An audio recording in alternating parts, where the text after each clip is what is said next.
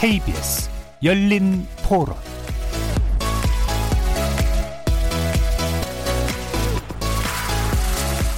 안녕하십니까. 케이비에스 열린토론 정준희입니다.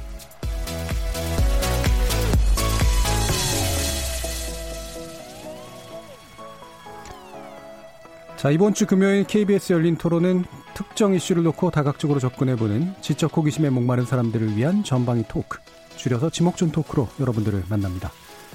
방금 들으셨듯이 완전 범죄는 없다, 음, 언젠가 범행은 다 드러난다, 국내 삼대 미제 사건 중 하나였던 경기 남부 연쇄살인 사건에 대한 수사가 최근 종결됐습니다. 경찰 발표에 따르면 이춘재가 저지른 열네 건의 살인사건, 그리고 아홉 건의 강간사건은 성도착적이고 가학적인 연쇄범행이었습니다. 영원히 미궁 속에 묻히는 듯 했으나 연쇄살인 범인, 사건의 범인이 뒤늦게나마 밝혀졌는데요. 하지만 남겨진 과제는 여전히 많은 것 같습니다. 출연자의 픽에서 경기 남부 연쇄살인사건에 남긴 과제 살펴보겠습니다. 그리고 오늘 새벽 충격적인 소식이 들려왔습니다. 연락이 끊긴 채 일곱 시간 정도 실종됐다고 알려진 박원순 서울시장이 결국에는 북악산 일대에서 끝내 숨진 채 발견됐는데요. 황망한 시민과 정치권으로부터 추모의 목소리가 나오고 있습니다. 피소 사실이 전해진 상태에서 갑작스럽게 맞게 된 죽음. 역사적으로 가장 오래 서울시장직을 수행했던 소셜 디자이너 고 박원순 시장에 대해 짧게나마 이야기 나눠보겠습니다. 케이비에스 열린 토론은 여러분들이 주인공입니다. 문자로 참여하실 분은 샵 구칠삼공 누르시고 의견 남겨주십시오. 단문은 오십 원, 장문은 백 원의 정보 용료가 붙습니다. 케이비에스 모바일 콩, 트위터 계정 케이비에스 오픈, 그리고 유튜브를 통해서도 무료로 참여하실 수 있습니다. 날카로운 의견과 뜨거운 참여 기다리겠습니다. 케이비에스 열린 토론 지금부터 출발합니다. 살아있습니다. 토론이 살아있습니다. 살아있는 토론, 케이비에스 열린토론. 토론은 라디오가 진짜입니다. 진짜 토론, 케이비에스 열린토론.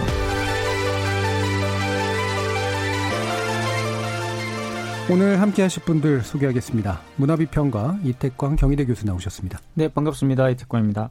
나라를 걱정하는 과학자 이종필 건국대 교수 나오셨습니다. 안녕하세요. 이종필입니다. 일상 속의 평범한 사람들의 이야기를 애정과 공감으로 그려온 소설가 서유미 작가 나오셨습니다. 네. 안녕하세요. 서유미입니다. 규정을 거부한다. 한국 여성 변호사의 손정혜 변호사 나오셨습니다. 안녕하세요. 손정혜입니다. 자, 이렇게 문화비평가, 물리학자, 법률 전문가, 소설가까지 각기 다른 전공, 개성, 지식 등을 가지신 네 분의 출연자와 함께 만들어가는 지적 호기심에 목마른 사람들을 위한 전방위 토크, 줄여서 지목전 토크, 출연자의 픽부터 시작해보겠습니다. 케이비에스 열린토론. 살인의 추억을 영화를 보다 보면 세월이 좀 되게 오래 지났다 보니 수사력이나 뭐 과학이 발전을 했다 하더라도 한계점이 분명히 있을 것 같아요. 그런 사람들을 처벌할 수 없다는 게 불합리한 것 같고, 사형제도는 존속을 해야 된다라고 생각을 하는 게, 그게 이제 실질적으로 시행은 안 되고 있지만 그 자체만으로도 경각심을 일으켜주는 그 상징적인 제도로서 존속은 시켜야 된다라고 생각을 하고요. 강력한 범죄는 감옥에 나오고 나서도 다시 저지를 가능성이 높거든요. 그렇다고 평생 감옥에서 보낸다는 것도 국민의 세금을 낭비하는 것이기 때문에, 저는 사형제 반대, 인권이라는 걸 당연히 일단 우선시해야 된다고 생각을 하고, 징역형이라는 것도 다 벌이 될 수 있는데 꼭 사람의 목숨을 앗아야 한다, 특히나 또 국가 권력에 그런 걸 주는 것 자체가 정말 위험한 생각인 것 같아요. 억울한 옥살이를 한 사람이 드러났잖아요, 이번에. 그때는 사실 사법 체계가 그만큼 정교하지도 않았고 수사 당국도 이제 성과라든지 그런 거에 민주적이지 못한 분위기였죠. 지금만큼 이렇게 수사가 정밀하지 못했을 것 같아요. 아, 정말 좀 분노를 많이 느끼고요. 사실 그 정도 사건이면 공소시효도 소급할 수 있지 않을까. 본인 인권만 중요해요? 뭐 피해를 당한 사람도 인권이 중요한 거지? 자, 거리에서 시민들 만나본 이야기도 들어봤는데요. 음, 이번 주 출연자의 픽은 손 변호사님께서 정해 주셨습니다. 이춘재 종합수사 결과가 나온 거라마 기점으로 잡, 잡으신 것 같은데요. 음, 이춘재라는 사람에 대해서 얼마 전에 많은 보도를 보셨겠지만 최종 삼십사 년의 수사 결과는 최근에 나왔고요. 음. 이 사건은 우리가 곱씹고 곱씹어서 다시는 이런 일이 발생하지 않도록 모두 다 기억에 상기해야 되는 사건이 아닐까 생각이 들고요. 일단 피해자 수가 많다는 것도 굉장히 놀랍고 예. 삼십사 년 만에 우연히 디엔에이 라는 일치 증거를 찾아서 발견한 것도 놀라고 그만큼 이제 수사나 이런 것들이 우리가 부실했다라는 것이죠. 그리고 윤모 씨의 존재를 통해서 얼마나 많은 사법의 오류가 있었는지에 대해서 우리가 무고한 음. 피의자 피고인에 대해서도 한번 생각해봐야 되지 않을까 생각이 들고 가장 중요한 건 사실 이춘재라는 이 이름 속에 피해자가 너무 숨겨져 있고 피해자에 대한 피해복에 대해서는 어떤 토론이나 이런 게 없다라는 거죠. 그런 면에 있어서 유가족뿐만 아니라 특히 성폭력에 피해를 입은 사람들 심지어는 어, 이춘재는 삼십사 건의 강도 성폭행을 했다고 하지만 신고된 건은 굉장히 일부라는 면에 있어서는 아직도 여성들이 이런 성범죄에 있어서 적극적으로 신고하지 못하는 이런 분위기 속에서 너무나 많은 피해자들이 어, 양산된 사건이다 이렇게 말씀드릴 수 있고요. 경찰이 지금 수사 결과로 어, 발표한 내용을 일단 총 열다섯 건의 살인이 있었다는 겁니다. 그중에 하나는 처제 살인 사건이고 나머지 네. 열네 명의 목숨을 이춘재가 어, 빼앗아 갔다는 것이고 본인이 진술한 삼십사 건 중에 증거로서 이제 증명될 수 있는 게 아홉 명 정도라서 강도 성폭력 피해자 아홉 명이라고 이야기를 했고요. 일단 범행 동기와 관련해서는 욕구 불만 해소를 위한 피해자 아픔을 공감 못하는 사이코패스, 가학적 범행 이렇게 이제 프로파일러들이 오랜 면담 끝에 결론을 내렸습니다. 음, 그 결론은 이제 프로파일러의 결론인 셈이네요. 네. 뭐 수십 차례 프로파일러들의 면담이 있었다고 하고요. 굉장히 어린 시절은 뭐 소극적이고 이런 성향을 보였고 군대에 가서 뭐 작은 성취라든가 탱크 훈련 그를 몰면서 이런 자신에 대한 어떤 그 위세 이런 것들에 조금 빠져 있었던 거 아니냐 이렇게 분석을 하고 있는데 왜 죽였는지에 대해서는 이춘재는 뭐 굳고 본인의 어떤 본심은 네. 숨겨왔다라고 합니다. 음. 자, 이 이제 연쇄살인 사건 사실 굉장히 유명한 이제 사건인데 어, 이게 이제 참 우연한 계기로 밝혀진 거 이것도 참 이제 놀라운 일이긴 하죠. 그 증거물 디엔에이가 교도소 내에서 일치되는 증거물이 있다라는 것이었고요. 뭐 그 전에 화성 연쇄 살인범이 교도소에 있다라는 제보들도 있었다고 하지만 음. 그런 제보들은 실질적으로 거의 뭐 유효하지 않았고 한 증거물 오랫동안 보관한 증거물 중 일부. 디엔에이가 나오면서 이 사람이고 이 사람이 여러 차례 면담 과정에서 자백을 하면서 이 사건이 알려졌습니다. 예. 자, 이 삼십사 년 만에 밝혀진 진실, 뭐 예, 얼굴도 사진도 나오고 이제 그래서 많은 분들이 아실 텐데, 어, 뭐 각자 또 보시는 또 시각들도 여러 개 있을 것 같아요. 이택광 교수님은 어떻게 보셨나요? 사실 제가 이 뭐가 이런 게 해결될까라고 생각했던 음. 것 중에 하나가 이 사건이었는데요. 예. 그러니까 영화로도 만들어지고 이제 사실 우리에게는 이거는 그냥 영구 미제 사건의 음. 대표 명사처럼 돼 있었는데 이게 해결되는 걸 보고 제가 깜짝 놀랐어요. 그러니까 그러니까 제 인생에서 놀란 몇 가지 중에 하나가 이거 해결되는 거였고 음. 그 찾는 방식도 정말 영화처럼 찾지 않았습니까? 그러니까 음. 쇼생크 탈출 그 보시면은 거기에도 안에 살해 혐의로 이렇게 수감되어 있는데. 예. 사실 이것도 이제 다른 범인이 이제 우연히 음. 발견되었지만 물론 그 교도소 내에 어떤 그런 문제 때문에 교도소장의 어떤 야망 때문에 결국은 석방되지 못하는 그런 문제 때문에 탈출하고 뭐 이런 스토리가 있는데 그건 영화에서만 일어나는 일이라고 생각했는데 실제로 일어난 거죠. 그래서 저는 일단 이 사건은 일단 이게 연쇄살인이 된 것은 어, 어떤 연쇄살인범도 저는 연쇄살인을 하겠다라고 하진 않는다 봅니다. 네. 한번 해보니까 문제가 없으니까 음. 계속 하게 되는 거죠. 그러니까 뭐 다른 나쁜 짓하고 되게 음. 비슷하다고 저는 생각을 하는데 그게 이제 사람을 대상으로 한 범죄였던 것이라는 생각인데 모든 범죄는 저는 그런 식으로 해서 계속 연속성을 갖는다 보는데 그래서 이춘재는 결국 자기 논리대로 그냥 계속 그 일을 한 거죠. 근데 어떻게 보면 자기 즐거움을 찾은 건데 찾아내지 못한 게 이제 큰 문제였다는 생각이 들어요. 음. 이렇게 계속 예, 예. 열네 건 이상의 어떤 일들이 음. 일어나고 있었음에도 신고 건수도 되게 적었고 찾아내지를 음. 못한 거죠. 그러니까 그게 저는 왜 못 찾아냈던 건 여러 가지 이제 지목들이 있었지만 저는 가장 큰 거는 그 당시 뭐 경찰력이나 이런 문제도 있었겠지만 가장 큰 구조적 문제였다고 봅니다. 팔십 년대 예. 특히 경기 남부 지역이라는 그 당시에 막 개발이 되는 상황이었고 예.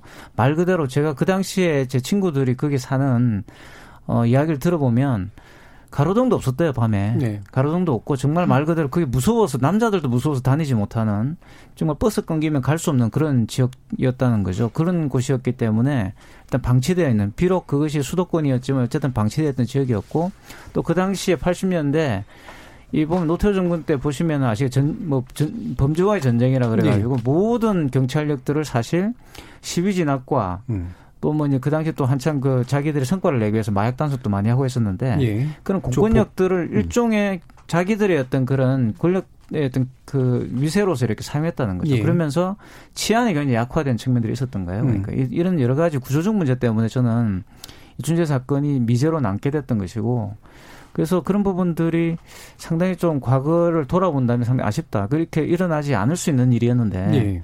그런 어떤 국가의 어떤 공백 상태 음. 때문에 이렇게 발생했다는 거 아니냐 이런 생각이 들고, 사고에 가깝다 저는 생각을 하는 거죠. 많은 예. 부분에서는. 그러니까 구조라는 게 이제 사회 구조의 이제 문제를 지적해 주신 것 같은데, 영화 안에서도 이제 인상적인 장면들이 그런 거였었잖아요. 그렇죠. 예. 어, 일어나는 당시에 이제 전경기로 어딘가로 몰려가는 음. 이런 게 이제 대비되는 그런 모습들이었었죠.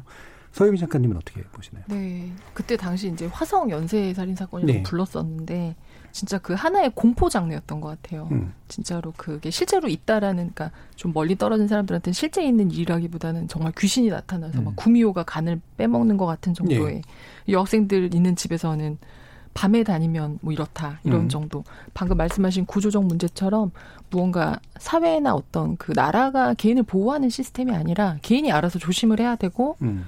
그런 일들 때문에 아마도 많은 분들이 신고도 하지 못하고 어, 찾지도 못하고 찾아도 개인의 문제로 해결하고 넘어갔었던 음. 일들이 많았을 거라는 생각이 좀 들어요. 그래서 그때 당시 연쇄살인이라는 것 자체가 사실 우리한테 굉장히 익숙하지 않은 상태로 연쇄살인 예. 그리고 미제 사건의 공포, 그리고 사실은 굉장히 안타깝게 죽은, 아까 말씀하셨지만 이름을 전혀 알 수 없는, 누구인지 알 수 없는, 사실은 영화를 통해서 오히려 우리가 조금 더 선명하게 보게 됐던 것 같은데 음. 그런 안타깝게 죽은 분들과 또 억울하게 누명을 쓴 사람들, 그런 다양한 모양새에서 사실은 그 사건 자체가 우리 사회가 가지고 있는 어떤 단면을 굉장히 잘 보여준 사건이라는 생각이 들어요. 예. 네.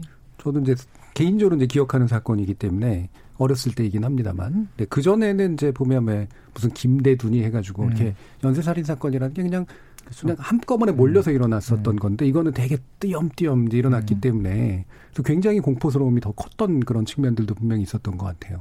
이종필 교수님. 저도 이 사건 보면서 이제 살인의 추억이라는 영화가 이제 계속 예. 이제 소환이 되고, 어느 영화 평론가가 이제 살인의 추억을 이제 평가를 해놓은 거 보니까 이 미처 이제 보통의 관객들이 보지 못했던 지점들을 이렇게 자세하게 분석을 해놨더라고요. 거기서 그 봉태일이라 그러죠. 아주 디테일하게 예. 이제 뭐, 뭐 전두환과 관련된 어떤 여러 연관성, 좀 전에 말씀하셨듯이 치안의 부재라든지 뭐 정치적인 그런 이유로 어떤 그 경찰 병력을 딴 데 보내는 거나 아니면은 그 무고한 사람을 불러다가 그냥 지금으로선 상상할 네. 수 없는 그런 강제적인 어떤 뭐 구금하고 이제 자백을 받아내는 음. 과정에서 엄청난 폭력들이 있었고, 거기서 이제 지금은 당연시되는 과학수사 같은 거 전혀 이루어지지 않고, 그 모든 것이 이제 또 다른 한 축, 당연히 지금 이 그 지금 범인으로 밝혀진 이춘재 이, 이 사람도 굉장히 참 엽기적이고 좀 처벌을 받아야 되지만은, 그 바둑격국 중에 이제 그런 얘기가 있잖아요. 이게 엄청나게 크게 이기려면 혼자 잘 둬서 되는 게 아니라는 얘기가 있잖아요. 예. 상대방이 실수로 도와줘야, 뭐 스포츠 경기도 마찬가지인데. 그래서 이 사건의 이제 또 다른 한 축은 그런 좀, 좀 부실한 어떤 공권력의 문제도 좀 우리가 같이 봐야 되지 않느냐. 그리고 그게 그냥 과거의 일이 아니라 지금 이제 팔 차 사건의 범인으로 지목된 분이 지금 이제 재심 청구해가지고 예. 지금 이제 음. 진행 중인데, 그러니까 이제 여전히 이렇게 쭉 이어지는, 그냥 과거의 사건이 아닌 현재까지 이어지는 어떤 그 현재의 문제라는 게 저는 일단 중요하고, 음. 이게 현재의 문제라고 하는 거는 또 미래의 문제가 될 수 있다. 예. 지금 뭐 약간 다른 얘기긴 합니다만, 여전히 이제 공권력이 어떤 누구한테 이제 없는 죄를 만들어 가지고 뒤집어 씌운다라고 음. 하는 게 지금 화성, 지금 이 이춘재 사건에서도 있었지만은 이십일 세기 현재에도 비슷한 일들이 지금 벌어지고 있잖아요. 그래서 이, 이런 거를 좀 근절할 수 있는 방법이 무엇일까도 한 좀 고민하게 되는 어떤 그런 계기가 됐고, 그리고 마지막으로 덧붙이고 싶은 거는, 아, 역시 역시 과학이 중요하구나. 지금 이제 사건을 밝혀낸 게 이제 디엔에이, 극미량의 디엔에이를 예. 증폭시켜서 지금 찾아낸 건데, 아, 역시 이십일 세기는 이제 생물학의 시대다. 그리고 참, 그, 어쨌든 그렇게 공권력이 부실한 점이 많았지만은, 그 속에서도 누군가는 이 범인을 잡기 위해서 끝까지 네. 이제 증거를 보존하고 집념을 가지고 무슨 일이 있을 때마다 디엔에이를 대조하려고 했던 그 이름 없는 그 음. 수사관들, 음. 어, 정말 묵묵히 노력했던 그분들에게서는 좀 큰 박수를 보내드리고 싶습니다. 예. 그 과학이 되게 중요하구나라는 얘기를 해주셨는데, 저는 영화가 참 중요하구나라는 생각도 하네요. 그러니까 다, 대, 공통적으로 다 이제 살인의 추억에 대해서 얘기를 해주시고 음. 아마도 이제 대중적으로 가장 강력하게 각인된 내러티브는 결국은 살인의 추억이 음. 제공해준 건 맞는 것 같거든요. 게다가 뭐 봉태일이라고 하셨지만 이분이 이제 감독이 또 굉장히 세밀한 묘사를 또 하는 음. 사람이긴 해서 확실하게 이제 외래 여기서 정보를 얻은 듯한 뭐 아마 이런 느낌도 음. 좀 들 것 같아요. 서유미 작가님도 뭐 이렇게 네. 이런 이런 뭔가 그러니까 실제 일어난 일에 관련해서 뭔가를 쓰신 적 있으세요? 아. 아직은 그런 생각 안 해봤는데 예. 굉장히 중요한 것 같아요. 음. 진짜 있었던. 또 최근에 일어나는 굉장히 많은 좀 굵직하고 큰 사건들이 많잖아요. 음. 그래서 내가 뭐를 상상하는 게 의미가 있나라는 음. 생각이 들면서 음. 아 있는 일들을 굉장히 좀 깊이 들여다볼 때 사실 그 안에서 아까 현재가 미래를 품고 있고 현재 안에 또 과거가 스며있고 이런 것들 저도 요즘 좀 많이 고민하는데 음. 예, 저도 영화가 한 일이 되게 컸다고 봐요, 사실. 예. 네. 아니, 저는 관련해서 이게 음. 지금 살인의 추억이 참 이게 묘한 작품인 게 음. 이게 미제 사건. 예. 일대 이제 영화가 만들어서 크게 히트를 쳤는데 이런 그 범죄를 다룬 실화 사건임에도 불구하고 일단 그 엄청난 인기를 누렸던 것도 놀라운 일이지만 이게 되게 보는 사람은 찝찝하거든요, 음. 사실. 아니, 그래서 범인이 누구야. 음. 라고 하는데 대한 사실 답이 없는 거 알면서도 그렇죠. 이제 네. 보게 되고. 영화 속에서라도 범인 잡아주지. 네. 그, 그렇게라도 음. 좀 어떻게 좀 해주지라는 음. 생각도 이제 있는 거고. 그리고 굉장히 너무 이렇게 영화를 잘 만들어서 보는 내내 굉장히 또 가슴 졸이게 되고 음. 두렵기도 하고 이제 이런 생각이 드는데.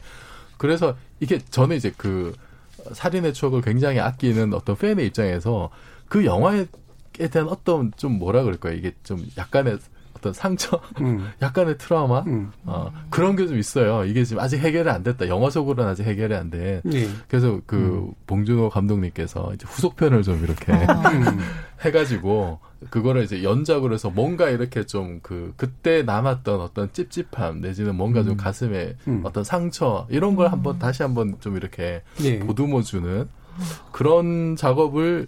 어, 좀 해줬으면 좋지 않을까 생각도 그렇죠. 듭니다. 영화 볼수록 이제 뒤로 가면 갈수록 이제 모호해지니까 차라리 네가 범인이었으면 좋겠어. 뭐 이런 마음 그런 마음이 들죠. 들잖아요, 그렇죠? 근데 어. 거기서 나오는 이제 박해일 씨가 네. 얼굴 하얘가지고 범인으로 몰렸으나 결국 디엔에이가 불일치하면서 음. 풀려나거든요. 네. 근데 사실은 저는 과학 수사가 중요하다고 하지만 그 당시도 과학 수사한 거거든요. 음. 국과수에서 방사성, 동위 원소 일치 뭐, 나름 그 시점에서 어, 그 음. 과학적 근거를 가지고 이 윤모 씨를 탁 찍어서 너는 범인이야. 음. 그걸 이제 재판부는 과학적인 뭐 그런 걸 해석할 능력이 없고 감정 결과 이렇게 이 사람이 범인이라는 거를 뒷받침해 주니까 이 사람 꼼짝없이 복역을 했거든요. 음. 그런 면에 있어서는 언제든지 발생할 수 있는 과학 수사의 오류에 대해서는 음. 사실은 피고인들 주장할 때 너무나 뻔한데 너무나 무죄를 주장하면서 너무나 과학 수사가 오류가 있다고 주장하거든요. 예. 밑도 끝도 없이. 밑도 끝도 없이. 그래서 음. 그런 것들이 따 한 백 건이 쌓이면 어느 음. 누구도 과학수사가 오류가 있다라고 얘기를 안 해요. 법조인들은 특히. 음. 아니 국과수 감정 결과가 이렇게 나왔는데 음. 자백을 하셔야지 이렇게 음. 되는 거거든요. 예. 근데 그 당시에 윤모 씨도 그런 거죠. 음. 나는 진짜 범인이 아니에요. 판사님이라고 음. 이신 가서 번복하고 얘기했지만 국과수 감정 결과가 이렇잖아. 그러니까 과학이라는 게 얼마나 오류가 있을 수 있고 오해가 있을 수 있는지.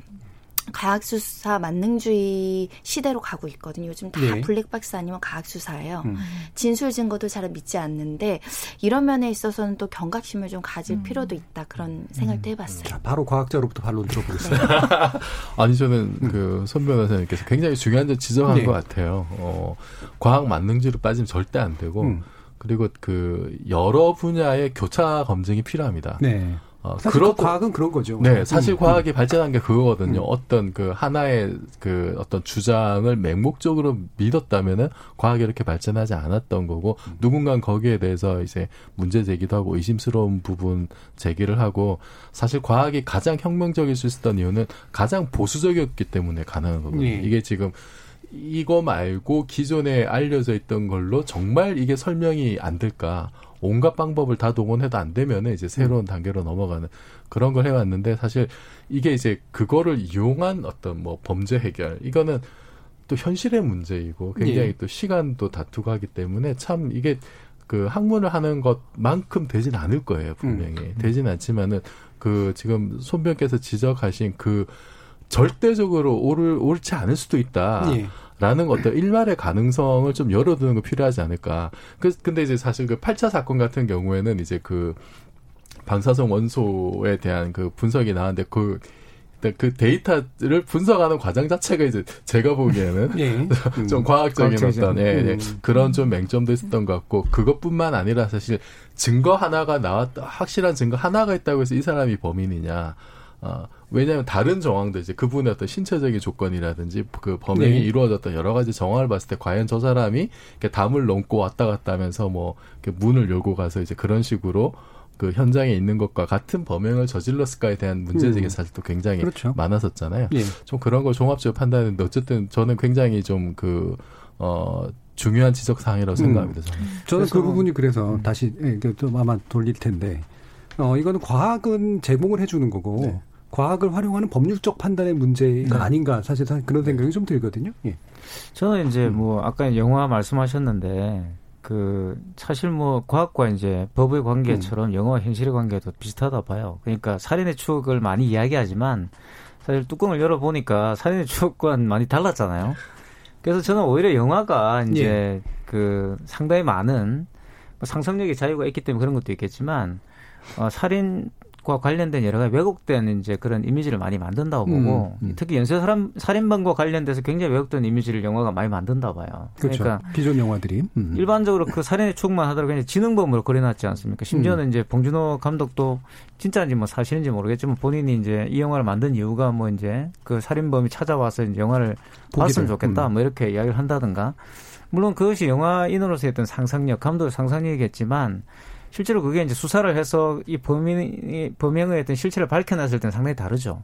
거기서 이제 조금 이제 차이가 있는 것 같고, 오히려 이제 영화적 상상력이, 어, 이 뭐라 해야 되나, 이렇게 수사를 방해하는 수도 있다는 거예요. 많은 부분에서. 그래서 오히려 그런 점들을 교정해 줄 수 있는 게 어떻게 보면 과학수사일 수 있는 거죠. 그러니까. 그래서 음. 영화라는 것은 어쨌든 기본적으로 인간의 상상력이라는 여기에서 우리가 과학적으로 밝혀내지 못하는 부분들을 그려내는 것은 굉장히 뛰어나지만, 이게 실질적으로 이제 과학적 과정을 거쳐서 검증돼야 하는 부분도 있는 거죠. 그게 조금 이번에 주는 교훈이 아닐까. 뭐 사실 좀 거창히 말한다면 그런 생각이 들고. 그래서 인간이 무엇이든지 판단해서 결정을 독단적으로 한다는 것은 항상 경계해야 되는 거죠.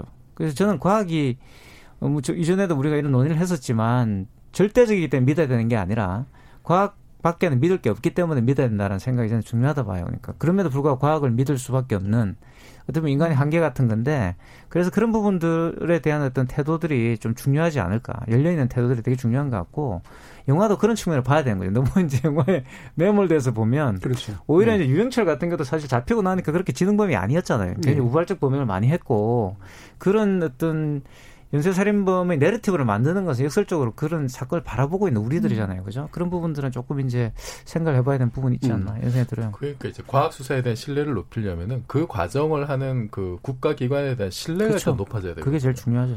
근데 그, 뭐 국과수나 이런 걸 포함한 뭐 경찰 전체를 포함해서, 아, 어쨌든 우리 경찰이 이렇게 공식적으로 발표한 거 믿을 만하다. 이 신뢰가 있으면은 사실 굉장히 좀 많은 오류를 정리할 수 있을 텐데, 지금 우리가 방역에 성공하고 있는 것도 마찬가지잖아요.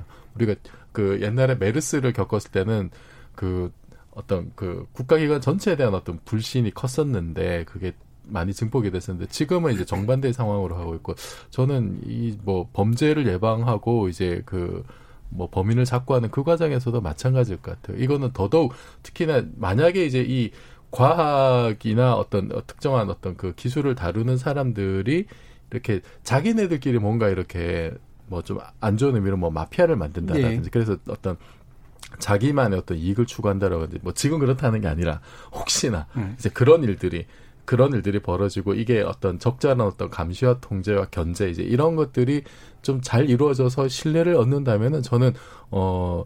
뭐, 이제 방금 이제 손병께서 말씀하신 우려를 좀 많이 줄일 수 있지 않을까. 음. 봅니다. 음. 결국에는 이제 과학이 판단을 하는 게 아니라 법은 법이 판단을 하는 거고 정치는 정치가 판단을 하는 거고 이런 건데 각각의 서로 연관성의 문제겠죠. 그게 어떤 신뢰 구조로 이제 맺어질 수 있는가, 어떻게 검증해 줄 수 있는가 이럴 텐데 아까 이제 손 변호사님께서 잊혀진 분들에 대한 이야기를 해주셨잖아요.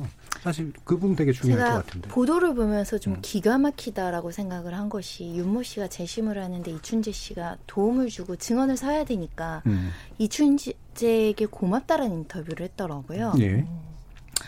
윤모 씨는 고마울 수 있어요. 나 무죄 받는데 어찌됐든 이 사람이 필요하니까. 근데 음. 그 보도 기사를 본 피해 유가족과 또는 숨어있는 피해자는 어, 정말 억장이 무너지지 않을까. 나, 저는 이 사건의 피해자, 진정한 피해자, 삼십사 년 동안 국가가 빨리 찾아내지 못해서 응당한 처벌을 하지 못해서 진정한 피해자는 따로 계신데 이분들은 지금 집중이 안 되죠. 이분들에 네. 대해서 어떻게 보상을 해줄 것인지, 이분들의 인생은 어떤 삶을 걸어왔고 유가족은 어떤 슬픔 속에 있는지를 조금 더 집중 조명할 필요가 있다. 그리고 네. 제일 기가 막혔던 것은 여덟 살 아이가 이제 산에 야산에 끌려와서 성폭행 당한 다음에 죽임을 당했는데 아이 손목 그 사체가 발견됐음에도 불구하고 그것을 은닉한 게, 은닉하고 증거인멸한 게 대한민국 경찰이었어요. 네.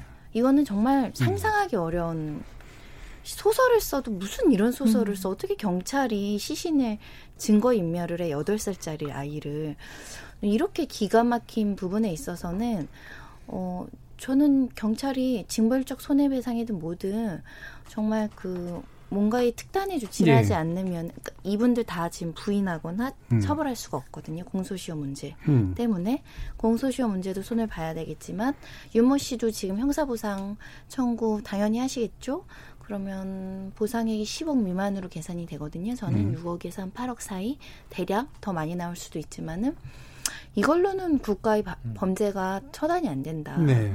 이십몇 년인데 십억 국가. 음. 지금 여덟 살짜리에 소송하면 일억 미만으로 나올 거예요. 유가족에 그렇죠. 대한 정신적 네. 위자료는.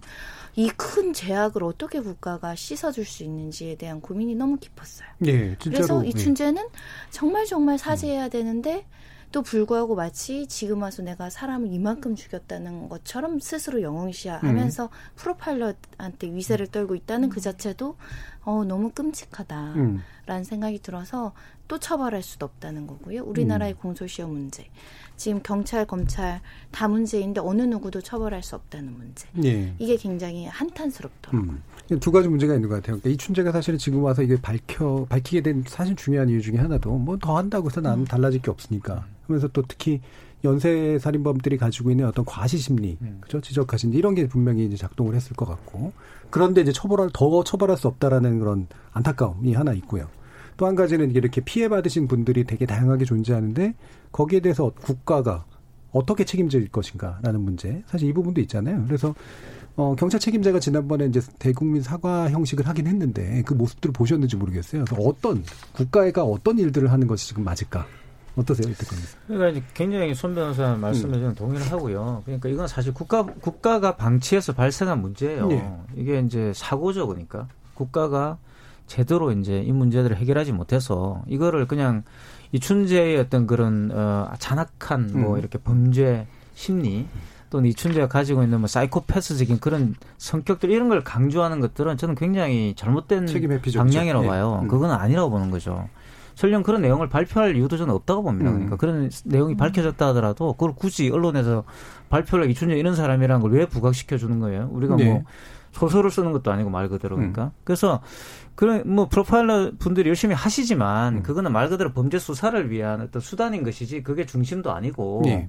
그리고 그걸 범죄 동기를 밝혀낸다고 해가지고 이 모든 문제들이 사실 사라지는 것도 아니에요. 음. 그리고 국가가 면책이 되는 것도 저는 아니라 보기 때문에 결국 우리에게 지금 남는 문제는 처벌도 중요하겠지만 국가가 이 문제에 대해서 방치했던 측면들에 대한 책임을 져야 되는 거죠. 네. 저는 그게 더 중요하다 보고 그게 단순하게 그냥 피해자 보상 이런 문제가 아니라 국가가 이런 일을, 일을 방치해왔기 때문에 거기에 대한 반성이라든가 사과라든가 국민에 네. 대해서 그리고 음. 앞으로 이런 일이 일어나지 않도록 하겠다라는 경찰 자신의 반성, 반성을 보여줘야 되는 거죠. 그게 저는 제일 중요하다고 이춘재를 처벌하고 말고 이런 문제들도 물론 굉장히 그 많은 국민들의 어떤 정서상 필요하다고 생각할 수도 있겠지만 사실 지금 우리에게 남겨진 과제는 그게 아닌가 싶어요. 그러니까. 예, 그러니까 범죄자의 처벌, 그다음에 보상과 배상의 문제를 넘어서서 사실은 국가가 스스로 이 문제에 대해서 제대로 집중을 해줘야 되는 거잖아요. 그렇죠. 무슨 일들이 있었는지, 뭐가 문제였는지, 어떻게 개선돼야 되는지, 누가 책임져야 되는지 좀 이런 부분들 이종필 교수님 어떻게 생각하세요? 음, 예, 그 저도 사실 이 사건 이제 그 이춘재로 범인이 특정되고 나서 좀 좀 불편했던 게 이제 이런 거 이춘재가 갑자기 슈퍼히어로가 된 것 그러니까, 같아요. 네. 음. 뭔가 아 이, 이거는 뭔가 좀 아닌 것 같은데. 음.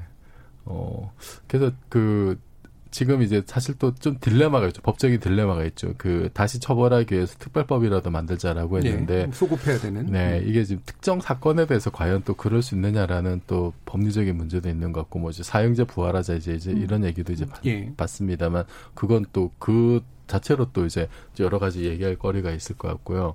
그 저도 그 최근 들어서 뭐 이렇게 뭐 그 국가기관에서 뭐 지금 이제 경, 경기남부청장이었나요? 그분이 이렇게 그 대국민 사과를 하셨는데 이제 그런 모습들 뭐 이제 경찰청장도 그때 이제 다른 일로 한번 사과한 적이 있고 다른 그 정부의 높으신 분들이 이제 뭐 국가를 대신해서 사과한다 이제 이런 얘기들은 많았는데 그러니까 그래서 도대체 어떻게 바뀐다는 거냐? 네. 어, 거기에 대한 어떤 조치도 이게 좀 가시적인 조치도 이게 잘 안 보이는 것 같더라고요. 음. 특히 이제 지금 그 현안 중에 하나가 검경 수사권 조정 이제 이런 문제 있잖아요. 예. 그거 가지고도 이제 검찰에서는 적이 다 맡기면은 예. 뭐 인권 유린이 된다. 음. 뭐 이제 또 재료로 사용하지. 뭐 예. 예. 서로 서로 이제 막 그 그런 현안들도 지금 맞물려 있어가지고 굉장히 좀 이게 정말로 그 국민을 위한 어떤 조치들을 취하려고 하는 것인지. 음. 어 지금 이게 만약에 지금 뭐 당장에 이 사건과 관련된 그 어떤 뭐 검찰, 경찰 이 사람들 지금 뭐 법적인 이유로 처벌이 안, 안 된다고 그렇게 지금 어 그거를 저는 오히려 아니 이분들이 굉장히 그걸 다행스럽게 여긴 게 아닌가라는 생각이 들 정도예요. 네. 왜냐하면 지금 이제 현안으로 터졌던 여러 가지 문제들 이제 지금 이거는 성범죄하고 살인 사건이 섞여 있는 문제인데 지금. 지금 현안 중에 이제 그 뭐 N번방 사건이라든지 아니면은 뭐 좀 전에 김학의 사건이라든지 아니면은 지금 뭐 이제 그 손정우 사건이라든지 이런 거 보면은 우리의 음. 어떤 사법 경찰 체계가 과연 이렇게 흉악한 범죄자들을 제대로 처벌할 의지가 있느냐. 예. 경찰청장이 나와서 옛날에 우리 철저하게 수사하지 못했고 처벌하지 못한 거 잘못했다고 하는데 지금 벌어지는 일에 대해서 그러면 음. 제대로 처벌해야 될 거 아니에요. 음. 거기에 대해서는 지금 사람들이 나와서 엄청나게 항의를 표시하는데도 불구하고 아무 얘기도 안 하고 있거든요. 사실은. 네. 그래서 이게 특별법을 만들어서 뭐 사용을 시키든 말든 이제 이 부분은 별 논의로 치더라도 네. 만약에 뭔가가 만들어지면 예를 들면 이제 대대적인 어떤 공적 조사. 네. 이를테면은 그 진술 내용 보면은 자기도 희한한 게 그렇게 많은 살인과 강간을 저질렀지만 한 번도 용의선상에 오르지 않았다라고 자랑하듯이 얘기하고 있단 말이에요. 한 세 번 정도는 이렇게 수사를 받았다고는 응, 하죠. 응. 네. 근데 이런 식의 자랑하듯이 하는 얘기들을 그대로 놔둬서 봐야 되냐도 있고 실제로 아까 말씀하신 것처럼 끔찍한 일을 스스로 경찰이 저질렀던 부분들. 그러니까 범죄를 조작해낸 거잖아요. 어떤 식으로든. 그러니까 하도... 하생 연쇄 살인 사건이 국가적으로 문제가 돼서 경찰도 업무적인 압박이 있고 음. 그러다 보니까 빨리 잡아야 되는데 계속 피해자가 발생하면은 더 압박이 세지니 살인 사건을 실종 사건으로 둔갑해서 음. 여덟 살 가족들은 평생 기다리게 만들고 그리고 엉뚱한 사람 모방 범죄다 이거는 하상 연쇄 살인 사건 아니고 모방 범죄다 해서 어, 굉장히 취약한 사람 데려다가 예. 좀 뭐 근거 부족하게 음. 기소해가지고. 유죄는 만들고 결국은 공무원이 사명감이 없으면 이렇게 남에게 피해를 입힌다는 사실이 지금 확인이 되는 거거든요. 우리 국민들이 한번 좀 고민해 보셔야 될 게 우리가 무슨 뭐 민주화 운동하시면서 돌아가신 분들도 무슨 보상위원회, 진상조사위원회, 군 의문사 네. 사건 음. 국가에서 되게 보상 많이 하는 그런 법률도 많이 만들고 하잖아요. 그런데 그렇죠. 유독 범죄 피해자, 음. 살인의 피해자, 강도 살인의 피해자, 강간살인 피해자는 온전히 피해를 고스란히 감수하는 경우가 되게 많아요. 음. 근데 그 범죄 피해자는 특별히 잘못한 게 없어요. 내가 그렇죠. 그 자리에 범인이랑 같이 있었을 뿐이거든요. 예. 그런데 항상 범죄 피해는 사적으로 해결하는 게 대다수예요. 일부 범죄 피해자 구조기금이 있다고 하더라도 언제든지 우리 가족이 범죄 피해가 될 수 있다고 한다면 남의 일이 아니라 내 일이 될 수 있거든요. 음. 그런 면에서는 이런 사건들이 터졌을 때 아, 잡혔구나, 끝. 이게 아니라 왜 그동안 잡지 못했을까? 음. 우리가 제도적으로 어떻게 개선을 해야 되고, 그럼 그 범죄 피해자 가족들은 잘 살고 있는 곳인가? 지자체에서 잘 돌보고 있고 심리치료 해주고 있는지, 또는 생존한 피해자가 있다면 직업을 잘 가지고 정신적인 음. 트라우마를 잘 지키고 있는지, 이런 분들한테 취업 혜택 줘야 되는 거거든요. 대학 입학 특례 줘야 되고, 이런 논의가 좀 있어야 되는데 없으니까 범죄 피해자는 계속 숨는 거예요. 이춘재 그 성범죄 저질렀던 서른네 명 중에 신고 안 한 사람이 대다수라는 거잖아요. 예. 국가가 보호해준다. 신고해야 내가 뭘 더 이득이 있을 게 아니라 사회적 비난을 받았다는 생각 때문에 그런 것들이 좀 선진국의 모습이 아닌가. 음. 그래서 만약에 특별법을 만든다고 하더라도 그게 철저한, 그러니까 부실 수사와 그다음에 범죄 은닉에 그 국가가 관여됐음에 대한 철저한 조사와 그다음에 피해자 보상을 위한 뭐 특별법, 이런 식으로 해서 일정 기간 동안 작동하게 만든 다음에 백서 작성하고 책임자에 대한 어떤 구조적인 문제들을 얘기하고 그다음에 배상책 마련하고 뭐 이런 게 일단 선례가 만들어져야 이제 이게 재발이 안 될 거 아니에요. 그런 방향들이 좀 맞지 않은가. 계속 공소시효와 관련된 음. 그런 논의나 보도만 지금 계속되고 있는데 네. 음. 손 변호사님 지금 말씀하신 그 내용이 굉장히 저는 중요하다 보거든요. 음. 그러니까 한번 생각해 보세요. 그러니까 사실 우리가 전쟁도 겪은 나라인데 음. 그 전쟁을 겪은 뒤에 그 전쟁 트라우마라는 게 있잖아요. 음. 피난민부터 그런 거 전혀 이제 관리가 안 됐죠. 우리나라가. 그 예. 대책이 전혀 없었고. 그 문제가 논의되는 것도 저는 본 적이 없는 것 같아요. 우리나라에서 한 번도. 그렇게 심각한 사건이 일어난 나라임에도 불구하고. 근데 그게 고스란히 어디로 가냐 그러면 사회 불안과 가정폭력이라는 이런 가정 불안으로 다 가게 돼 있습니다. 결국은 그런 트라우마가 전성대에 내려오는 거예요. 제가 어린 시절을 회고해봐도 그, 그 마을에 보면 대부분의 어떤 그런 어, 그런 공동체라든가 이런 것들이 맞습니다. 이런 전쟁의 트라우마 때문에 예. 굉장히 많은 고통을 겪었어요. 음. 근데 그게 많은 분들이 전쟁 트라우마라고 생각을 안 했다는 거죠. 예, 예. 그냥 저 사람은 뭐 그냥 술 주정뱅인가 보다 이렇게 생각하고 음. 개인의 어떤 문제로 계속 생각해 왔다는 거예요. 그러니까 이게 이제 아니라는 것이 점점 이제 우리가 이제 고민할 수 있는 단계가 오지 않았겠어요. 그죠? 예. 그럼 그래서 특별을 만들더라도 그런 어떤 피해가 이런 특히 성범죄와 이런 관련된 이런 범죄들은 지속이 되는 특성을 갖고 있잖아요. 그러니까. 음. 뭐 치료한다고 낫는 것도 아니고 이 병이. 그러니까 이런 어떤 트라우마 자체가. 그래서 그런 트라우마들을 그 국가가 이렇게 치료해 줄 수 있는, 또는 뭐 최소한 그런 부분들을 보살필 수 있는 그런 제도들의 논의를 같이 가야지만 좀 완전한 법이 아닌가 싶어요. 안 그러면은 음. 공소시효 연장하고 뭐 이런 처벌 위주로 가게 되면 결국 스펙타클만 계속 강화되는 네. 거예요. 그러니까 음. 이춘재 같은 사람이 나와가지고 자신의 용심을 과시하고 음. 이춘재가 계속 사건의 중심에 서버리게 되는 거죠. 이런 문제들을 조금 문명적으로 좀 해결해야 되는 거 아니냐 이런 생각이 음. 들죠. 그러니까 저는 그 처벌이 능사는 아닌데 일단 처벌이라도 좀 일단 음. 제대로 음. 하는 모습을 보여줬으면 음. 다른 성범죄가 벌어졌을 때도 음. 이거 단호하게 음. 정말로 그 대처를 하고 감형 같은 거 하지 말고 사법부 전체가 예. 그런 모습을 보여줘야 아 정말 이제 세상이 바뀌는구나라고 하는 시그널도 줄 수 있을 것 같아요. 음. 그러니까 전쟁 트라우마 얘기를 또 하셔서, 그러니까 사실 그 저 어렸을 때 보면 주변에 아직도 막 아까 미쳐서 다 다니시는 분들 되게 많았고, 근데 그분들이 생각해 보면 전쟁 트라우마하고 연관됐을 분이 되게 많았거든요. 그다음에 학교 괴담들 이런 게 그냥 나온 게 아니라 사실은 그게 전승된 어떤 기억들일 거란 말이에요.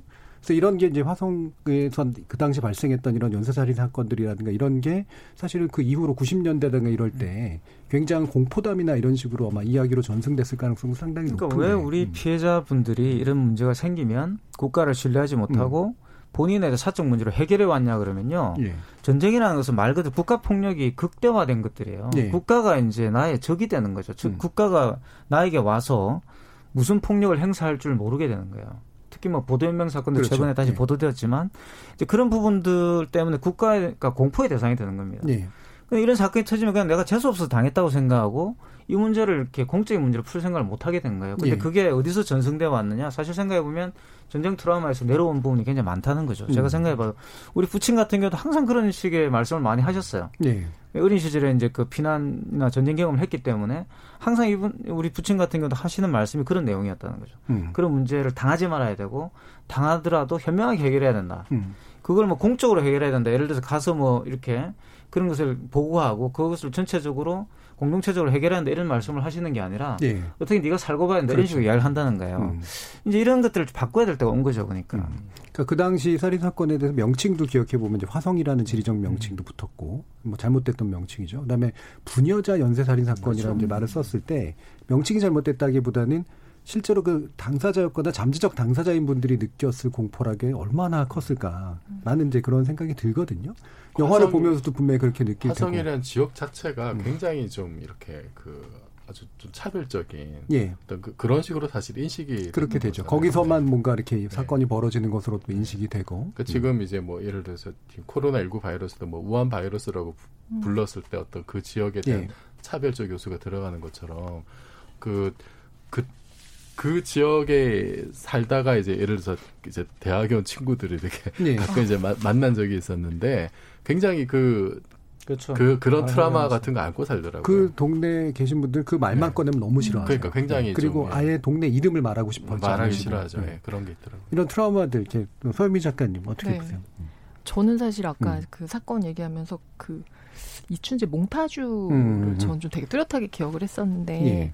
사실 잡히고 나서 보니까 상당히 유사했거든요. 어. 그래서 아까 과학적 수사 얘기 나왔을 때 음. 사실 저는 좀 다른 생각을 했던 게 혈액형 감정이나 뭐 이런 어떤 뭐 디엔에이 이거 굉장히 중요한데 이 몽타주가 나오기까지 굉장히 많은 증언이 몽타주를 만들었을 텐데 그렇죠. 음.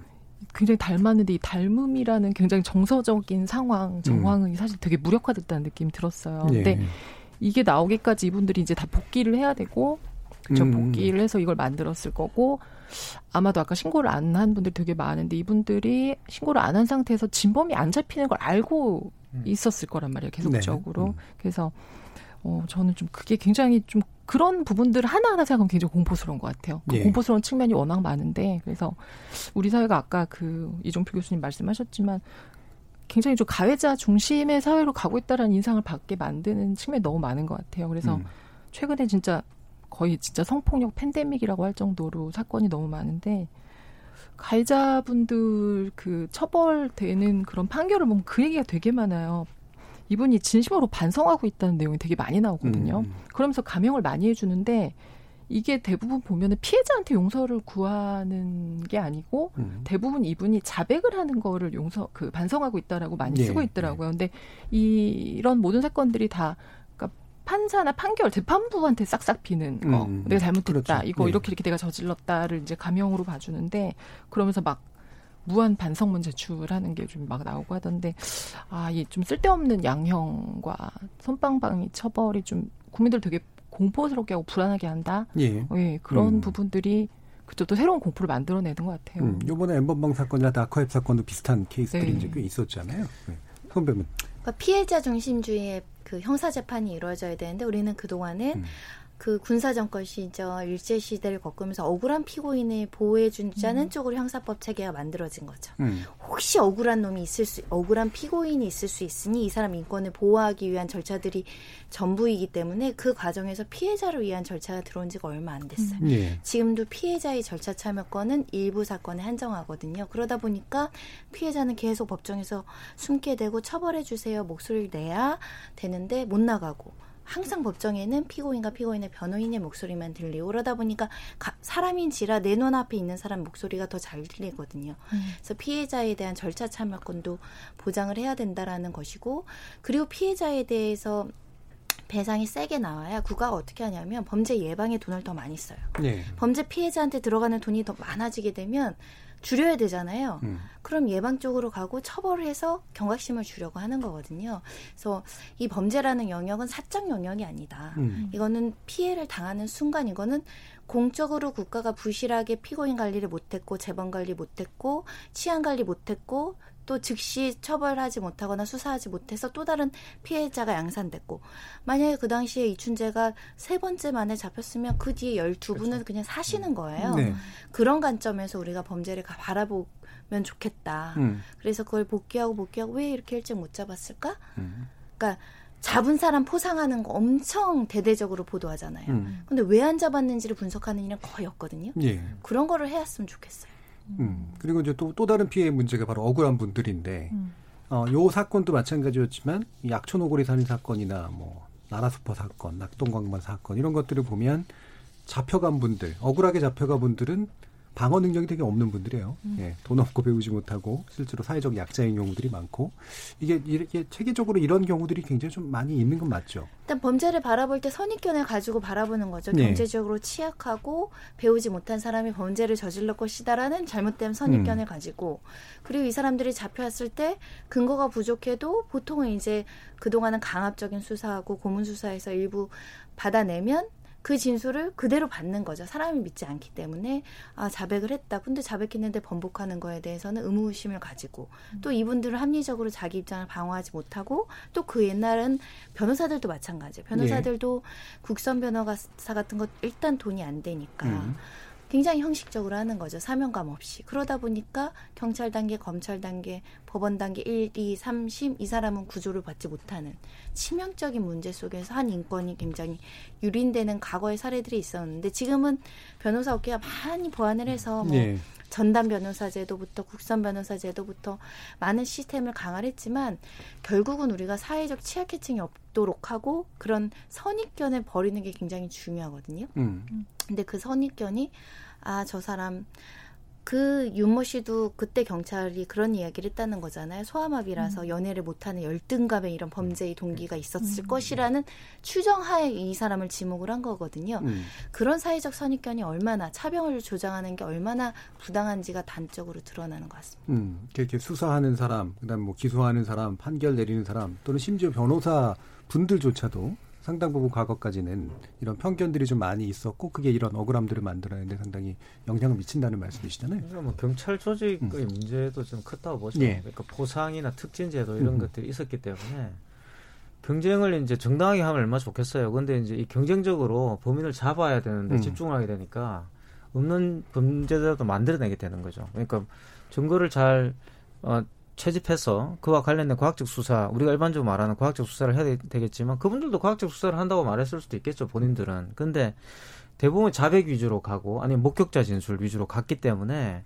이런 억울한 어떤 범인들을 많이 만들어냈다는 생각이 들고 예. 심지어는 거기는 억울하게 사형당하신 분들도 있어요. 그렇죠. 그러니까 이런 분들은 정말 이제 복구가 안 되는 거잖아요. 그러니까 이게 도대체 태어나가지고 사는 국민인데 그 국민에 대해서 그냥 독단적으로 판례를 내리고 범위로 만들어가지고 사형시킨다. 이런 것들은 사실 정말 부끄러운 과거죠. 그러니까 예. 뭐 앞으로는 그런 일은 일어나지는 않겠지만 안, 음. 안 일어나야 되겠지만 그래서 만에 하나 이런 일이 다시 또 재발하지 않는, 그러니까 왜 못 잡았는가라는 거기가 대단히 저는 문제의 중심이라 봐요. 그러니까 음. 그거를 복귀해내는 것이 경찰 조직에도 좋은 것이고 그렇죠. 예. 또 여러 가지 면에서 필요한 것이 아닌가 생각이 듭니다. 음, 그러니까 단순히 증거가 없거나 그냥 단순히 부실해서가 아니라 뭔가 이렇게 못 잡아야 되게 그렇죠. 만든 음, 구조적인 요인들이 있었을 거라는 거잖아요. 저는 그 이제 얘기를 듣다가 영화 부당거래가 예. 생각이 나더라고요. 그, 그 황정민 주연의 음, 예. 그 이제 경찰로 나오죠. 그래서 음. 이제 그 범인을 못 잡으니까 거기 영화에 나오는 영어로 배우를 쓴다 이런 표현이 나오잖아요. 예. 그래서 그 그 유, 유승범이 이제 검찰로 검사로 나오는데 야 너네 어떻게 배우를 쓸 생각을 했냐. 그러니까 이게 그때는 정말 야 참 영화적 상상력이 참 대단하구나라는 생각을 했었는데 그 이후에 이제 한국 사회를 보고 뭐 지금 이춘재 사건도 보고 하면서 야 저게 진짜 현실이 더 할지도 모르겠다는 생각이 음. 이제 좀 들고요. 그리고 그렇게 좀 억울하게 이제 범인으로 몰려가지고 재판받고 이제 그 과정에서 그러면은 그래서 그 여러 단계가 있었을 텐데 이제 그 뭐 검거 과정에서부터 뭐 취조 과정, 뭐 검사가 조사하는 과정, 재판에 넘겨졌을 때 공판이 진행될 때였던 과정, 그 다음에 판사가 판결을 내리는 과정, 이 여러 단계가 있을 텐데 그 단계를 다 통과했다는 거잖아요, 음. 사실은. 그래서 그 결국은 이제 최종적으로 이제 그 선고를 하는 건 판사인데 그럼 법원의 책임은 없는가라는 생각도 또 좀 들고 그 예전에 이제 그런 비슷한 좀 그 좀 부당한 좀 재심이 되고 해서 옛날에 잘못 판결 내렸다 이렇게 된 사건들에 대해서 이제 옛날 판사님들 이렇게 법관님들 추적하는 어떤 그런 다큐를 한번 본 적이 있는데 그분들은 다들 이제 뭐, 뭐 이제 법과 양심에 따라서 판결을 했다라고 하는데 정말 억울한 그 피해를 당한 국민 입장에서 보자면은 어떻게 저런 판결을 내린 분들이 아직도 이렇게 변호사 개업하고 네. 이렇게 음. 굉장히 좀 사회적 발언력을 가지고 또 영향을 미치면서 살 수 있을까? 라는 생각이 또 이제 들어요. 그래서 이게 뭐 어떻게 해결이 될지 모르겠는데 지금 이제 뭐 또 공수처 같은 게 또 현안 중에 하나잖아요. 좀 음.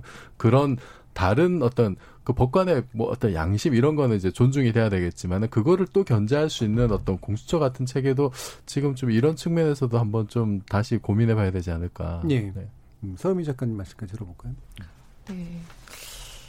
계속 이런 게 흉악 범죄와 또 나라가 음. 개인을 지키지 못하는 얘기들이 나오면서 국민들이 막 사실 좀 불안하고 들끓고 이러면서 사실 또 사형제도 이런 얘기들도 이제 네. 나오고 그렇죠. 그런 걸 보면서 어떤 것들은 굉장히 많이 발전하면서 앞으로 가는데 어떤 것들은 또 뒤로 가기도 한다는 생각이 좀 들어요. 네. 예, 그래서 요즘 저도 그런 인간의 어떤 뭐 악도 그렇지만 어떤 그 공권력의 문제도 그렇고 또 사용에 대한 것도 또 고민을 좀 하게 되더라고요. 음, 네. 분명히 그러니까 이게 끝난 문제 같은데도 다시 네. 사실 수면 위로 올라오고 충분히 우리가 논의하고 고민하지 못했구나라는 음. 생각이 드는 주제들이 좀 많이 있는 것 같습니다. 네. 자, 우리 어, 앞, 자, 일부 토론 진행되는 동안 청취자들이 또 많은 의견 보내주셨는데요. 한번 들어보겠습니다. 정의지 문자캐스터. 네, 청취자 여러분이 보내주신 문자 소개해드리겠습니다. 문자 팔구공이 님. 본인의 가족이 잔인한 사건의 피해자라면 사형제도 폐지란 말이 나올 수 있을까요? 구칠칠팔 님. 살인자는 다수의 사람을 살해한 사람입니다. 그런 일을 한 사람의 인권을 얘기해야 하나요? 피해자들만 억울한 것 같습니다. 공공일육 님. 미제 사건들을 해결하기 위해 교도소에 있는 강력 범죄자들의 모든 디엔에이를 수집 전수조사해야 하는 게 맞다고 생각합니다. 김재현님. 미제 사건에 대해서 재수사할 수 있는 기관을 설치해야 하고 전문 인력도 필요합니다. 억울한 죽음이라면 끝까지 추적해 진실을 밝혀야 합니다. 삼구팔삼 님. 법적인 처벌이 끝났다고 법리적인 부분만 부각하는 것 같습니다. 지금은 피해자와 그 가족들이 진정으로 원하는 처벌을 논해야 합니다 해주셨고요. 주기진님. 공권력에 의한 범죄는 공소시효를 없애야 합니다. 그리고 범죄에 가담한 공직자들은 억울하게 옥살이한 피해자만큼 똑같이 옥살이를 시켜야 합니다. 유튜브로 니코라이콘킴님. 공소시효에 앞서 사용제도 실행에 대한 진지한 논의가 있어야 합니다. 이동조님, 공소시효를 폐지하고 재심 청구를 확대해야 합니다라고 보내주셨네요. 네, 케이비에스 열린토론, 이 시간은 영상으로도 생중계되고 있습니다. 유튜브에 들어가셔서 케이비에스 일라디오 또는 케이비에스 열린토론을 검색하시면 지금 바로 토론하는 모습 영상으로 보실 수 있습니다. 지금 방송을 듣고 계신 청취자 모두가 시민논객입니다. 문자로 참여하실 분은 샵 구칠삼공 번 누르시고 의견 남겨주세요. 단문은 오십 원, 장문은 백 원의 정보 이용료가 붙습니다. 케이비에스 모바일 콩, 트위터 계정 케이비에스 오픈을 통해서도 무료로 참여하실 수 있습니다. 계속해서 청취자 여러분들의 날카로운 시선과 의견 보내주세요. 지금까지 문자캐스터 정의진이었습니다. 청취자들의 직접 참여로 이루어지는 케이비에스 열린 토론, 청취자들의 의견도 받아봤습니다. 많이 얘기 나눈 봉준호 감독의 영화 살인의 추억. 음, 상당히 의도적이었지만 어울리지 않는 두 단어가 연결돼 있었죠.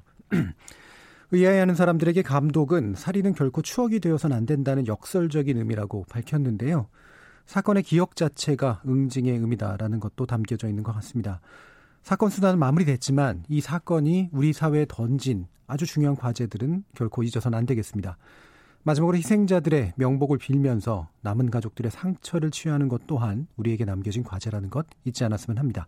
지목전 토크 출연자의 픽은 여기서 마무리하겠습니다. 여러분께서는 케이비에스 열린 토론과 함께하고 계십니다. 토론이 세상을 바꿀 수는 없습니다. 하지만 토론 없이 바꿀 수 있는 세상은 어디에도 없습니다.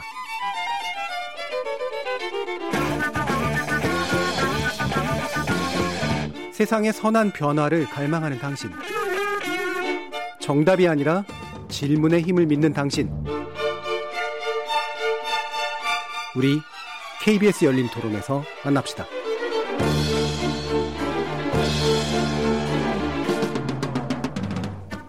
자, 두 번째 지목전 토크 시작해 보겠습니다. 이번 주제는 박원순 서울시장의 급작스러운 사망에 관련된 것인데요. 문화비평가 이택광 경희대 교수, 물리학자이신 이종필 건국대 상호교양대 교수, 소설가 서유미 작가, 그리고 손정혜 변호사 이렇게 네 분과 함께 제작진의 픽 시작해보겠습니다. 자, 어제 오후부터 굉장히 혼란스러운 상황이 계속됐었고요. 결국 이제 새벽에 사망 소식이 이제 전해졌습니다. 뭐 각자 이제 많은 생각들이 이제 들고 많은 감정들이 오고 가고 교차하는 이제 그런 순간인데 상당히 황망한 것만은 분명인 것 같고요. 뭐 이건 뭐라고 표현해야 될지 모르겠지만 그냥 혼란스럽다라고 얘기할 수밖에 없었을 것 같습니다. 네 분도 아마 상황 지켜보시면서 많이 놀라시고 여러 가지 생각들이 들으셨을 것 같은데요. 일단 먼저 좀 얘기 좀 들어볼게요. 이종필 교수님 어떠신가요? 그 제가 이렇게 주말마다 산책 가는 곳이 거기 이제 뭐 길상사고 네. 이제 뭐 북악스카이 그 길 이거 좀, 좀 멀리 가면 이제 뭐 와룡공원 이제 네. 그런 쪽으로 이제 가는데 제가 평소 다니던 길에서 참 이런 좀 그 비극적인 일이 전해져가지고 참 정말 남일 같지 않고 어 일단은 뭐 잘 현실로 좀 받아들여지지가 않아요. 네. 이게 정말로 맞아요. 지금 일어난 일인지 뭐 지금 제 감정이나 이런 것도 굉장히 좀 혼란스럽고 정말 황망하다라는 말밖에는 사실 뭐 좀 드릴 말씀이 없고 또 이제 네 그렇습니다 지금으로서는. 음. 네 손정혜 변호사님. 어 저는 K 본부에서 월요일 날 고정하는 뉴스 뭐 방송이 있는데 바로 전에 박원순 시장님이 나와서 음. 그 부동산 정책에 대해서 생방송하시고 하셨거든요. 네. 그래서 일 텀 이 부 이렇게 교차하면서 인사도 너무 잘 하시고 그리고 미래에 대해서 얘기하신 거죠. 부동산 정책이라고 해서 전혀 상상할 수 없는 일이 벌어진 것이고 지금 보도를 통해서 나오는 이야기는 또 믿기 어려운 이야기들이 음. 있어서 오늘 딱 청와대가 뭐라고 얘기할 수 없다라고 말하는 게 많은 분들이 공감하실 것 같아요. 뭐라고 네. 얘기하기가 굉장히 난감하다. 음.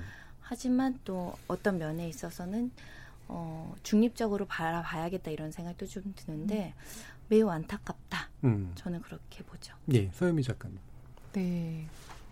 혼란스럽다는 건 갈등이 있다는 것 음. 같아요. 그러니까 지금 어떤 식으로든 이제 한 명의 굉장히 어떤 중요한 일을 하시던 분들이 이제 가시면 성과하고 과오가 남는데 이분의 상황이 일단 우리한테 믿겨지지가 일단 않고 음. 그리고 그 상황을 들여다봤을 때도 이게 완벽하게 슬퍼하고 애도만 할 수도 없는 지금 상황이고 그렇다고 이분의 모든 삶을 다 부인할 수도 없는 상황이어서 아마 우리가 혼란스럽고 갈등이 생기는 것 같아요. 예.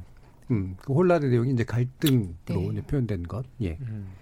이택광 교수님. 사실 뭐 그런 극단적인 결단을 하신 저 정치인들이 좀 있었죠. 예. 그런데 이제 이번 경우 같은 경우는 조금 더 복잡한 것 같습니다. 그러니까 그 이전은 그래도 명쾌하게 어, 이유가 이제 음. 짐작이 될 수 있었는데 지금은 굉장히 모호한 것 같아요. 그러니까 음. 뭐 저는 복합적이었다고 저는 생각을 하는데 어쨌든 어, 이 고 박원순 시장님이 원했던 그런 여러 가지 것들이 더 이상 이제 가능하지 않다라는 생각을 했기 때문에 그것도 결, 그 선택을 한 거 아닌가라는 생각은 할 수가 있겠죠. 그리고 이제 제 개인적으로는 조금 안타까운 게 어, 지금 여러 가지 뭐 이야기가 되고 확인된 거는 전혀 없지만 음. 어쨌든 그, 그 비서와 관련된 어떤 그런 사건들 그런 이야기들에 관련된 팩트들은 있었죠. 그죠?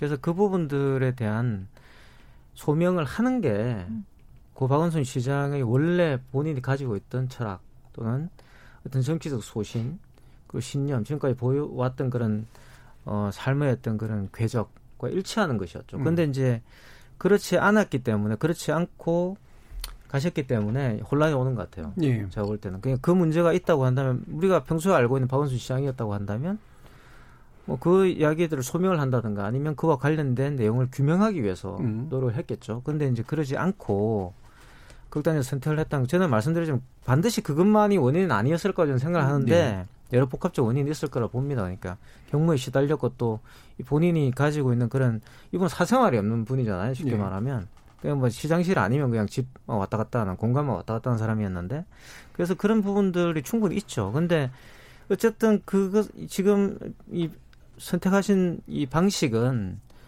고 박원순 시장이 살아서 생전에 보여줬던 모습과 너무나 다르다는 거죠. 그래서 네. 굉장히 혼란이 오는 것 같아요. 네. 그러니까 지금 우리가 이제 조심해야 되는 건 사실 당사자가 이제 없는 상태이기 때문에 그래서 그리고 드러난 사실이라든가 이런 것들도 굉장히 사실 어제 보면은 저녁 한 여섯 시부터 해서 새벽까지 온갖 오보들이 넘쳐났단 음. 말이에요. 저는 이 부분도 분명히 누군가는 언젠가는 짚어야 되는 문제인데 어, 이런 온갖 오보들이 왜 넘쳐났을까? 그리고 그것들이 그냥 이제는 사망으로 확인이 되고 난 다음에 그냥 싹 다 잊혀지고 입시듯이 이제 지나가 버리고 있을까라고 하는 것도 되게 문제고 또 이제 결국 남긴 것은 지금 음, 뭔가 이렇게 규명이라든가 얘기가 이제 될 수 없는 조건이 되었다라고 하는 그렇죠. 거 이게 이제 상당한 혼란함의 이제 근거다라고 이제 보시는 거잖아요. 우리가 어떤 부분들을 좀 짚어봐야 될지 저는 뭐 지금은 약간은 좀 성급한 시기라는 생각은 들긴 합니다만 뭐 뭔가 좀 더 드러나고 이야기가 될 것들이 필요하긴 한데 일단 우리가 좀 유의해야 될 것들이 뭔가라는 데에 대해서도 한번 이야기를 좀 들어보고 싶어요. 좀 저도 이제 그 어제 제가 아직 그 성적 처리 기간이라서 네 성적 네. 네. 네. 그 되게 이제 정신이 없었는데 학교 연구실에 있다가 이제 오후에 이제 그런 그 막 속보들이 떠가지고 그 이제 보도 내용들을 이렇게 쭉 봤는데요. 그 이제 사람들은 보통 이렇게 어떤 그 일이 벌어지면은 그러니까 남들한테 이렇게 얘기를 들을 때 그거를 여러 가지를 하나의 어떤 서사로 이렇게 그 축약해서 이렇게 받아들이는 경향들이 있어요. 그렇죠. 예. 그게 이제 기억하기도 좋고 우리가 이제 그런 쪽으로 좀 특화된 것 같아요, 인간이. 그러면은 어, 어떠, 어떻게 우리가 받아들이냐면, 이게 그냥, 그냥 별 관련 없이 일어난 사건들도 이렇게 강력한 인과관계로 엮어서 그렇죠. 받아들이는 경우들이 있습니다. 네. 네. 그건 우리가 인간이기 때문에 어쩔 수가 없어요. 음. 이제 뭐 아주 옛날에 대표적인 예를 들자면 이런 거죠. 그러니까 선풍기 틀고 자다가 뭐 이렇게 변을 당했다. 이제 이런 거. 음. 그러면은 선풍기를 틀고 잔, 틀어놨다라는 팩트와 그다음에 이분이 이제 자다가 예를 들어서 변을 당했다라는 팩트가 있는데 그 둘을 이렇게 연결을 해버리면은 받아들이는 사람은 아 선풍기 때문에 질식사했나 이렇게 이제 받아들이거든요. 네. 어, 그게 이제 사실은 상관관계를 나열했을 뿐인데 강력한 인과관계를 이제 유도하게 되는 네. 거죠. 이제 그거 비슷한 어떤 좀 보도들이 있지 않았나라고 이제 생각이 돼요. 그래서 그 오늘 아침자 이제 일간신문 헤드라인들을 누가 이렇게 비교해서 올려놓은 걸 봤는데 그 우리가 이제 흔히 보수지라고 하는 신문들은 그냥 이렇게 그 뭐 뭐 서울시장 사망 이제 이런 식으로만 했는데 이제 진보지라고 하는 데서는 거기에 이제 또 다른 어떤 사건들을 같이 덧붙여가지고 예. 이제 헤드라인 뽑은 거 봤어요. 이게 참 어떻게 보면 또 아이러니이기도 하죠. 저는 그래서 이게 그 그, 좀, 지금으로서는, 그런, 그, 그런 것 좀 조심해야 되지 않을까라는 생각이 들어요. 예. 뭐, 그런 어떤, 그 연관이 있을, 뭐, 의심이나 정황이나 이런 게 있다 하더라도, 음. 지금은 그것이, 그, 의도하든 의도하지 않든 받아들이는 사람한테는 굉장히 어떤 강력한 어떤, 그, 연결을 시켜서 이제 이해를 하려고 하기 때문에, 그래서 사실은, 이, 평소에 예를 들어서 이제, 뭐, 박원순 서울시장을 지지했던 사람도 있고 또 이제 굉장히 안 좋아하고 반대했던 사람들이 있었을 텐데 반대했던 분들한테는 이제 이런 사건들이 어떤 확증 편향의 어떤 증거로 이렇게 또 이제 예. 쓰이게 되고 거 봐라 이제 이런 이런 식으로 되는 거죠. 근데 또 지지했던 분들한테는 이게 그 인지 부조화 상태 아니 그분이 그랬을 리가 없어라고 음. 하면서 그 인지 부조화를 해결하기 위해서 그 특정인에 대해서 고소인에 대해서 너 때문에 이런 거 아니냐라고 음. 또 이제 공격하고 비난하는 이런 일들이 또 벌어지는 것 같아요. 네. 굉장히 지금으로서는 그러니까 사실 있, 있어도 안, 있어서 안 되는 일들이 너무 사건 초기에 막 터져 나온단 말이죠. 음. 저는 그래서 좀 지금은 좀 좀 차분하게 서로 뭐 다들 생각과 감정들이 많겠지만 조금씩 자제를 하고 좀 사태를 좀 좀 좀 지켜 지켜봐야 되지 않을까. 예. 그리고 저는 그, 굳이 예를 들어서 뭐 이제 그 고소인의 어떤 뭐 특정 직업이라든 이런 걸까지 굳이 보도할 필요가 있었을까. 네. 그것 때문에 뭐 이제 뭐 일부 사람들은 또 뭐 이제 신상 털기라고 하죠. 음. 그런, 그런 일이 벌어지고 있는데 그러니까 아니 뭐 한쪽에서는 그, 그 고소건이랑 이, 사, 이 지금 사망 사건이랑 관계가 없다라고 하면서 그분은 또 이제 고소인에 대해서 또 이제 그 공격을 하는 이런 음. 서로 서로가 사실은 이게 그 연결점들을 자기에게 유리한 쪽으로만 악용하고 있다는 생각이 예. 들거든요. 예. 그래서 당분간은 좀 이런 일들을 조금 서로 자제하고 좀 조금 더 냉정하게 좀 어, 현실을 봤으면 어떨까 싶습니다. 음. 손 변호사님은 어떤 걸 좀 유의해야 될 것 같아요? 저희는 죽음에 음. 대해서 예. 예의를 갖춰야 된다고 생각을 하거든요. 어제 그 속보 경쟁에서 막 실시간으로 오류인 줄 알면서 올렸는지 올렸다 내렸는지 일부 언론사들이 그랬는데 죽음조차 상업화하는 거죠. 왜냐면 어제는 정말 많은 사람들이 계속 몇 시간씩 그러니까요. 속보만 음, 음. 클릭 클릭했거든요. 소위 말하는 제목 장사가 사람의 죽음 앞에서도 이렇게 발휘를 한다는 거에 대해서 우리가 예의를 표해야 된다고 생각하고 지금도 내가 박원순을 지지하지 않았다라고 생각하니까 죽음을 굉장히 조롱하시는 분들이 있거든요. 네. 그거는 좀 지양할 필요가 있다. 그리고 한 번 더 말씀드릴 것은 피해자분이 원하는 결과는 아니었을 거예요. 피해자분이 피해자라고 단정할 수 없지만 고소장을 제출하신 분? 분은 예. 이 사실이 진실에 밝혀서 이것이 사실이라면 응당한 처벌, 더 가혹한 처벌도 아니고 응당한 처벌로서 이것이 해결되길 바랬지 이런 죽음이라는 극단적인 선택을 원했던 것은 아니랄 건 말이죠. 그런데 마치 이분이 이것을 야기한 것처럼 굉장히 공격하는 행동 또한 그게 범죄가 될 수 있다는 점을 우리가 양면적으로 조화롭게 균형 있게 바라봐야 네. 되는 것이 아닐까 생각이 들고, 그럼 왜 박원순 시장님이 이런 극단적인 선택을 했을까? 우리가 이런 선례를 앞으로는 만들면 안 된다. 죽으면, 돌아가시면 사건이 제대로 진실이 밝혀지지 않고 무마되고 진실이 좀 애매해지는 이런 구조 속에서는 이거는 피해자도 누구도 누구도 원하는 결과가 아닐 수 있거든요. 죽음으로써 사죄하고, 그러니까 제가 이제 추정해서 말씀드려서 죄송하지만 그런 것이 아니라 실제로 정해진 절차 안에서 이것을 마무리를 짓는다는 부분에 대한 음. 사회적인 그 어, 유대, 공고함, 약속 이런 것들이 좀 지켜져야 되지 않을까 음. 안타깝거든요. 이런 식으로 내 걸 다 던지고 누군가는 고소를 해야 되고 어떤 사람은 내 걸 다 던지고 무고함을 밝히거나 사죄 의사표시를 하는 게 너무 극단적이잖아요. 저희 좀 그 부분에 있어서는 우리가 좀 생명은 하나이고 아까 사용제 폐지에 놓은 거가 유일하게 우리가 생명권은 보호를 받아야 되니까 좀 우리가 진정하자. 이럴 때일수록 진정하고 음. 앞으로는 이런 안타까움이 주, 없게끔 하려면 우리 언론은 어떻게 해야 되고 우리 국민들, 시민들은 어떻게 해야 되는지 음. 예. 한번 고찰해봤으면 좋겠어요. 그래서 뭐 예, 지금은 애도 기간이니까 뭐 조금 이제 지켜보고 상황을 봐야 되겠죠. 그런데 음. 이제 이 부분은 맹, 명백하게 규명돼야 된다 봐요. 그리고 이제 말씀하신 지적하신 것처럼 이 박원순 시장과 관련된 어떤 문제, 그 사건들을 보도하는 언론의 취약성들이 또 드러났지 않습니까? 네, 명확히 드러났죠. 그래서 저는 그렇기 때문에 더더욱 이 문제를 규명을 해야 되고, 이건 뭐 경찰에서 하지 못한다 하더라도 일단 뭐 시민단체나 이와 관련된 어, 단체에서 해야 된다 봅니다. 그래야지만 어, 박 시장의 명예도 사실은 이와 관련된 문, 문제고 사실을 살아서 이와 관련된 모든 문제를 소명했으면 얼마나 좋았겠어요, 그죠? 근데 어쨌든 가신 분은 가신 분이고, 살아 이제 남아 계시는 분들이 이 문제를 사실 어떻게 어, 해결할 것인가가 저는 대단히 향후의 과제라 봐요. 음. 안 그래도 또 그냥 뭐 덮고 가자 이거는 또 아닌 것 같고, 그리고 말씀하신 것처럼 이 문제를 문제 제기를 최초로 하셨던 분, 그것도 그냥 문제 제기를 한 게 아니라 보통은 사적으로 문제 제기를 하죠. 뭐 인터넷에다 이야기한다든가 그런 건데 이분은 그게 아니라 공식적으로 했어요. 가가지고. 그 부분이 있기 때문에 명백하게 그 발언들을 정당히 대접을 해야 되는 거죠. 그리고 이거는 뭐냐 그러면 이 문제를 어, 공적으로 해결할 의사가 있었다는 겁니다. 사적으로 해결할 생각이 없고. 그래서 이제 그 부분을 우리가 받아 안아서 규명을 해야 되는 것이고, 이게 이 뭐 고소인이 누구냐 찾고 지금 신상털이하고 이런 것들도 정말 사실은 언론의 취약성과 한 다른 면이에요. 이게 말씀하셨던 것처럼 왜 굳이 직업, 직업을 밝히고 왜 직책을 밝혀가지고 이런 문제가 발생하면 마치 정당한 보도를 하는 것처럼 위장해서 사실은 익설적으로 예. 말하면 그런 고소인들의 신상을 노출시키고 이런 것들이 굉장히 많이 있었잖아요. 그죠? 그래서 그런 부분들도 정말 이번 기회에 좀 돌아볼 수 있는 이런 극단적 선택을 하시는 분들이 더 이상 나오지 않도록 조처를 잘 했으면 좋겠습니다. 예. 서유미 작가님.